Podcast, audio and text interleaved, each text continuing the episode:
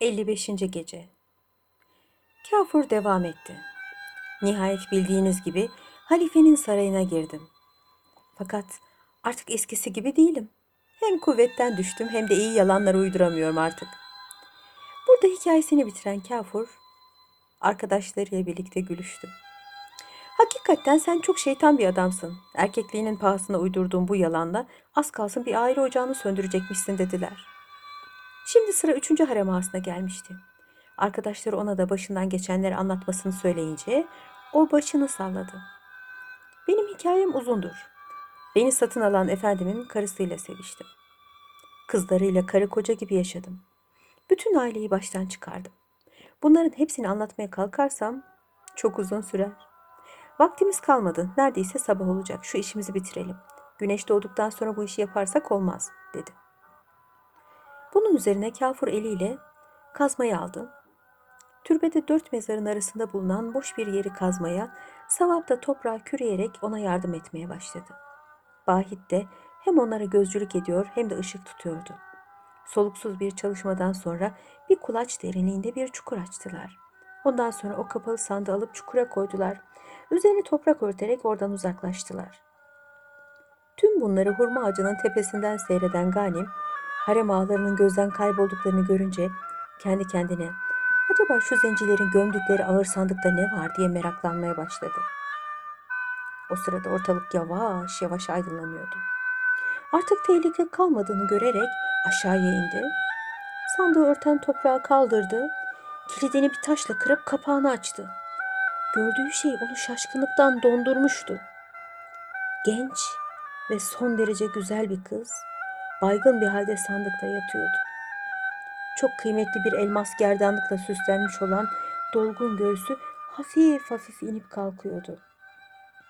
Diri diri gömülmek istenilen bu güzel kızın giyinişinden ve üzerindeki mücevherlerden çok yüksek bir ailenin kızı yahut cariyesi olduğu anlaşılıyordu. Ganim onu usulca sandıktan çıkardı. Çimenlerin üstüne yatırdı. Temiz havaya çıkan kız birkaç dakika sonra ayılır gibi oldu. Birdenbire aksırdı. Ağzından bayıltıcı bir ilaç düştü. Kız yavaş yavaş açılan güzel gözleriyle etrafa bakındı ve hafif bir sesle mırıldandı. Seher, Badi Sabah, Nurul Hüda, neredesiniz? Niye cevap vermiyorsunuz? Sonra bulunduğu yere dikkatli dikkatli bakarak eyvah diye söylendi. Beni ipek döşeğimden kaldırıp bu dört duvarın arasına kim koydu? O sırada başucunda duran Ganim cevap verdi. Siz artık ne saraydasınız ne de ipek döşeğinizde. Tenha bir mezarlıkta bulunuyorsunuz. Ben kulunuz Ganim. Ulu Tanrı sizi kurtarmak için beni buraya yollamış olacak. Güzel kız kendine gelmiş, az çok durumu kavramıştı. Elleriyle açık göğsünü kapayarak genç tüccara baktı. Beni buraya kim getirdi diye sordu. Kızın güzelliğine, hele tatlı konuşmasına kendini kaptıran Ganim, gördüklerini, duyduklarını kısaca anlattı. Sonra, şimdi de siz kim olduğunuzu söyleyin dedi. Kız doğruldu. Senin gibi iyi bir insanın eline düştüğüme memnunum. Hemen beni tekrar sandığa koy, bir eşeğe yükleyip evine götür. Orada sana başımdan geçenleri anlatırım. Benim yüzümden sana iyilik gelecektir dedi. Genç tüccar bu sözlerden memnun olmuştu. Hemen kızı kucaklayıp tekrar sandığa koydu, kapağını kapadı, türbeden dışarıya çıkarak o sırada şehre doğru giden köylülerin yolunu bekledi. Çok geçmeden eşeğiyle beraber giden saf bir köylü gördü. Onu durdurdu. Şehre gidecek büyük bir sandık var. Hayvanına yükleyip götürürsen sana iyi bir para veririm deyince fakir köylü sevindi. Beraberce türbeye girdiler. Genç tüccar köylünün yardımıyla sandığı eşeğin üstüne yerleştirdi. Tehlikesizce de şehre vardılar. Eve varınca sandığı içeri alıp köylüyü memnun edecek bir para verdi. Sabah oluyordu. Şehrazat gülümseyerek hikayesini burada kesti. Ertesi akşamda hükümdar kocasının ricası üzerine şöylece anlatmaya koyuldu. 56. Gece Ganim köylüyü savdıktan sonra evinin kapısını sıkıca kapayarak sandığı açtı. Kızı çıkardı. Güzel kız kendini iyi döşenmiş ve her tarafında çeşit çeşit kumaşlar yığılı bir evde görünce bir tüccarın evinde olduğunu anladı. İpek sedirlerden birine oturarak Karşısında duran genç tüccarın yüzüne baktı. Onun yakışıklı ve zarif bir delikanlı olduğunu görünce memnunluğu bir kat daha arttı. Daha doğrusu Ganim'i sevdi. Artık kendini yabancı bir yerde hissetmiyordu. Ganim'e teklifsizce, karnım acıkmış, biraz yiyecek içecek al da gel, beraber yiyelim, dedi. Ganim'in yüzü güldü. Baş üstüne diyerek sokağa çıktı. Bir saat sonra bir hamal yükü ile birlikte geldi. Yükü öteberi doluydu.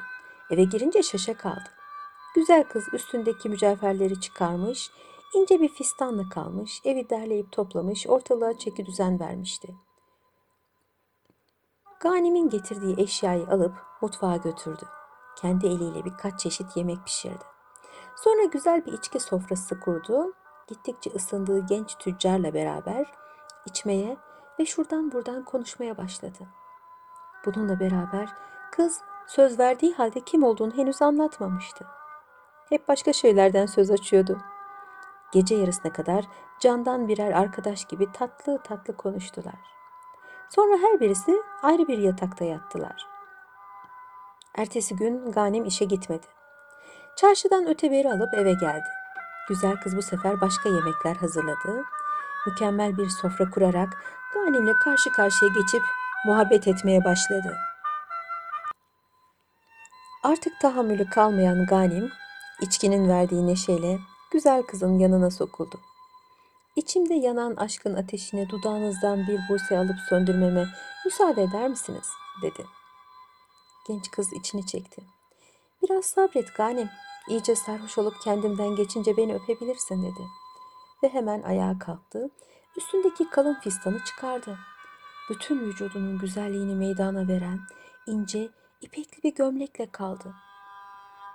Bunu gören Ganim'in gözleri alev alev yandı.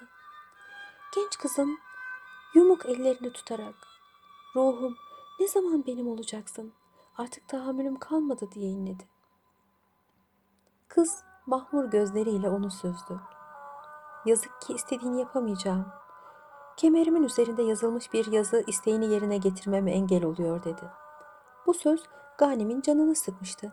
Yanında olduğu halde bir türlü kavuşamadı bu kıza karşı sonsuz bir düşkünlük duymaya başlamıştı.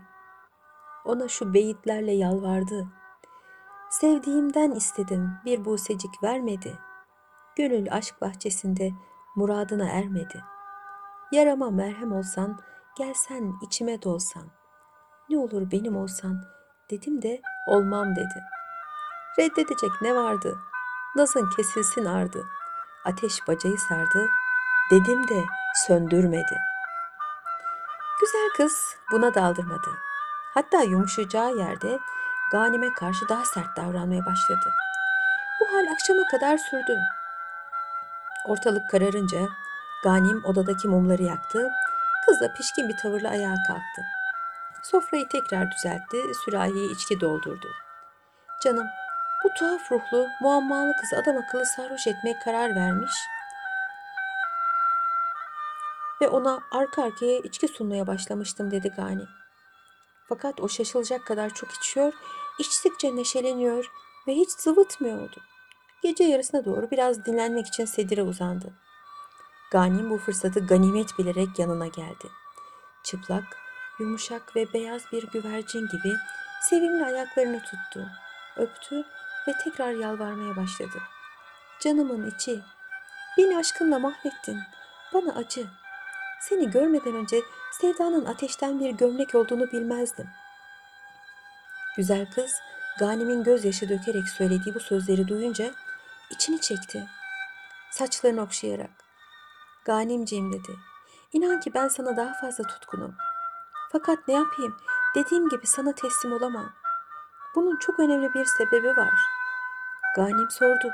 Ne türlü bir sebep? Güzel kız birdenbire uzandığı sedirden doğruldu. Kollarını genç tüccarın boynuna dolayarak kendine doğru çekti. Dudaklarını dudaklarına yapıştırdı. Sonra yaptığına pişman olmuş gibi geriye çekildi. Ganim, Fırsat bulursam bu gece sana sebebini anlatacağım. O zaman bana hak vereceksin dedi. Genç tüccar kızı elinden tutarak tekrar sofraya oturttu. Bir iki saat daha içip eğlendiler. Sabaha karşı her biri ayrı bir tarafa çekilerek uyudular. Aynı hal birkaç gece daha tekrarlandı. Nihayet bir gece güzel kız fazla sarhoş olmuş ve adeta kendinden geçmiş bir halde sedire uzanmıştı. Ne olursa olsun bu gece muradına ermeye karar veren Ganim kızın yanına sokuldu. Üstündeki cepkeni attı, bütün vücudunu kaplayan fistanını çıkarmak için ince belini saran zarif kemerini çözmeye çalışırken kemerin üzerine yazılmış bir yazı gözüne ilişti. Eğilip okudu.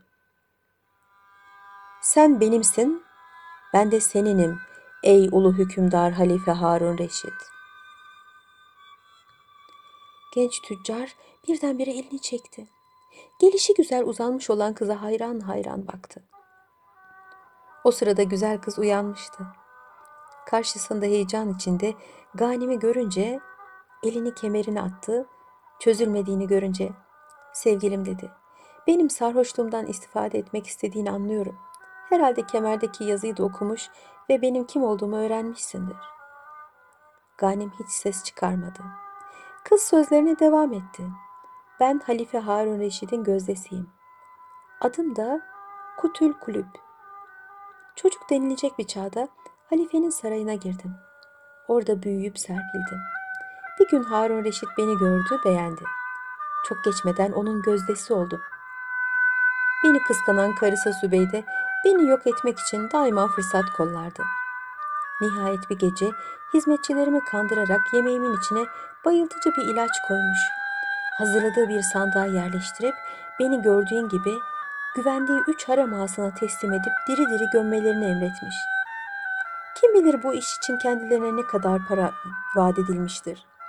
Benim bu dünyada daha yaşayacak günlerim varmış ki Tanrı seni karşıma çıkardı. Ganim, sevgilisinin anlattığı bu hikayeyi hayret ve korku içinde dinledikten sonra halifenin gözdesine sataşamadığına iyi ettiğini düşündü. Kutul kulüpten özür diledi. Şimdi size hak veriyorum. Size karşı küstahlıkta bulunduğumsa beni hoş görünüz dedi. Halifenin gözdesi bir şey hatırlamış gibi acı acı başını sallayarak kim bilir halife benim için ne yapıyor diye mırıldandı. Sonra bir köşeye çekilip kendini yasak bir aşkın deryasına atan genç tüccara dönerek sakın benim hikayemi kimseye açma dedi. Ganim başını önüne eğdi, baş üstüne. Kutul kulüp gencin bu haline acıdı. Yay gibi ayağa fırlayıp Ganim'in yanına geldi. Ellerini onun omuzlarına koydu. Gözlerinin içine bakarak sevgilim dedi. Ben sana çılgınca aşığım. Kısmet olursa mutlak birleşeceğiz. Sabrın sonu selamettir. Sonra onu öperek yatağına girdi. Ganim kızın bu hareketinden adeta sıkılmıştı. Kendisi de ayrı bir odaya çekilerek yattı. Ertesi gün çoktan beri uğramadığı çarşıya çıktı. Akşama kadar kendi işiyle uğraştı. Hava kararınca eve döndü. Kuttül kulüp onu görünce boynuna sarıldı. Gözyaşı dökerek sevgilim dedi. Akşama kadar neredeydin? Sanki bir yıl seni görmemiş gibi oldum. Artık sensiz yaşayamayacağım. Bu gece senin olacağım ben. Ganim derin bir göğüs geçirdi. Sonra gayet ciddi bir tavırla. Nasıl olur dedi. Ben başkasına ait bir vücuda nasıl sarılabilirim? Hem sen bugün, hatta bugüne bugün nice ülkelerin hükümdarı olan yüksek bir adama gözdesin. Benim gibi adi bir adamın sevgilisi olamazsın. Güzel kız bu sözleri aldırmadı. Tekrar Ganim'in boynuna sarılmak istedi. Genç tüccar onu kendisinden uzaklaştırmaya çalışarak hadi yemeğimizi yiyelim dedi. Kutül kulüp sofrayı hazırlamak üzere mutfağa gidince Ganim atıldığı bu aşk oyunundan nasıl bir sonuçla biteceğini düşünmeye başladı. Biraz sonra genç tüccarla Harun Reşid'in gözdesi sofraya oturdular. Ganim'in kendisine karşı pek soğuk durduğunu gören Kutül Kulüp duvarda asılı duran bir udu alıp birkaç hava çaldı. Genç tüccarı neşelendirmeye çalıştı. Onun ciddi tavırlarını değiştirmediğini görünce şu beyitleri okudu. Yüreğim parçalandı artık yeter iş ve naz. Gel benden yüz çevirme. Sevenler böyle yapmaz. Cefakar olma yarim. Benim tahammülüm az. gel benden yüz çevirme. Sevenler böyle yapmaz. Bunu işiten Ganim ağladı. Kızın da gözleri yaşardı. Belki içlerinde yanan aşk ateşini söndürür diye kadehlere sarıldılar. Gece yarısına kadar ikisi de kendini kaybedinceye kadar içtiler. Bu yasak aşk sabaha kadar sürdü. Kutül kulüp genç tüccarın olmaya razı olduğu halde o yüreği yanarak kabul etmedi. Biz gelelim Harun Reşid'e. Harun Reşid'in karısı Zübeyde kıskandığı Kutül kulübü bir sandığa koyarak diri diri mezara gönderdiği zaman kocası seferdeydi. İstediğine erişip kızı yok ettikten sonra kocası gelince ona ne söyleyeceğini düşünmeye başladı. Evet, halife gözdesini sorarsa ona ne cevap verecekti? Kurnazlığına güvendiği bir koca karıyı yanına çağırarak onu akıl danıştı. Cadı karı her şeyi öğrenince Zübeyde Hatun'a sır saklayan bir marangoz çağırtırsın. Sana tahtadan kutül kulübe benzeyen bir heykel yapar. Onu güzelce bir kefene sarar, bir tabuta koyarsın ve sarayın bir yerinde saklarsın. Etrafında da mumlar yaktırıp sarayda kutül kulübün olduğunu yayarsın. Hatimler indirtir, mevlütler okutursun. Kocan geldiği zaman ona gözdesinin öldüğünü ve onu sevdiği için ölüsünü sarayda alıkoyduğunu söylersin. Şayet tabutu açıp onu görmeye kalkışırsa günahtır. Ölü kadına bakılmaz dersin. Cariyelerine tembih edersin, onlar da senin gibi yaparlar. Halifeye tabut açtırmamaya çalışırlar. Böylelikle bu iş kapanır gider. Sen de kurtulursun. Halifenin karısı bu düşünceyi uygun gördü. Koca karıya bol bol bahşiş vererek ben dediğin gibi bir marangoz bulamam.